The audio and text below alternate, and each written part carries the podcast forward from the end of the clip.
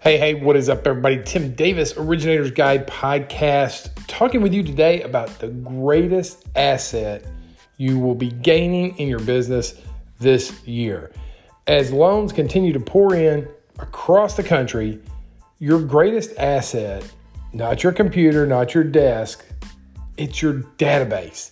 Your database is your greatest asset, but it's only as valuable as the follow up after the closing. Let me say that again.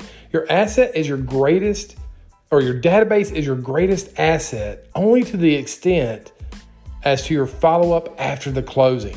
Do you have a system where you will maintain regular contact with clients after the closing? For example, do you have a system that they get a birthday phone call or card? Do you have a system where they get an anniversary phone call? Do you have a system where they get regular direct mail touches, regular email touches? Do you have a client appreciation strategy? What's happening with your follow up determines how great this asset will be for the future. Guys, that's my tip today. Start thinking about your follow up on all the loans that you're closing this year so that you can have a continual stream of referrals down the road.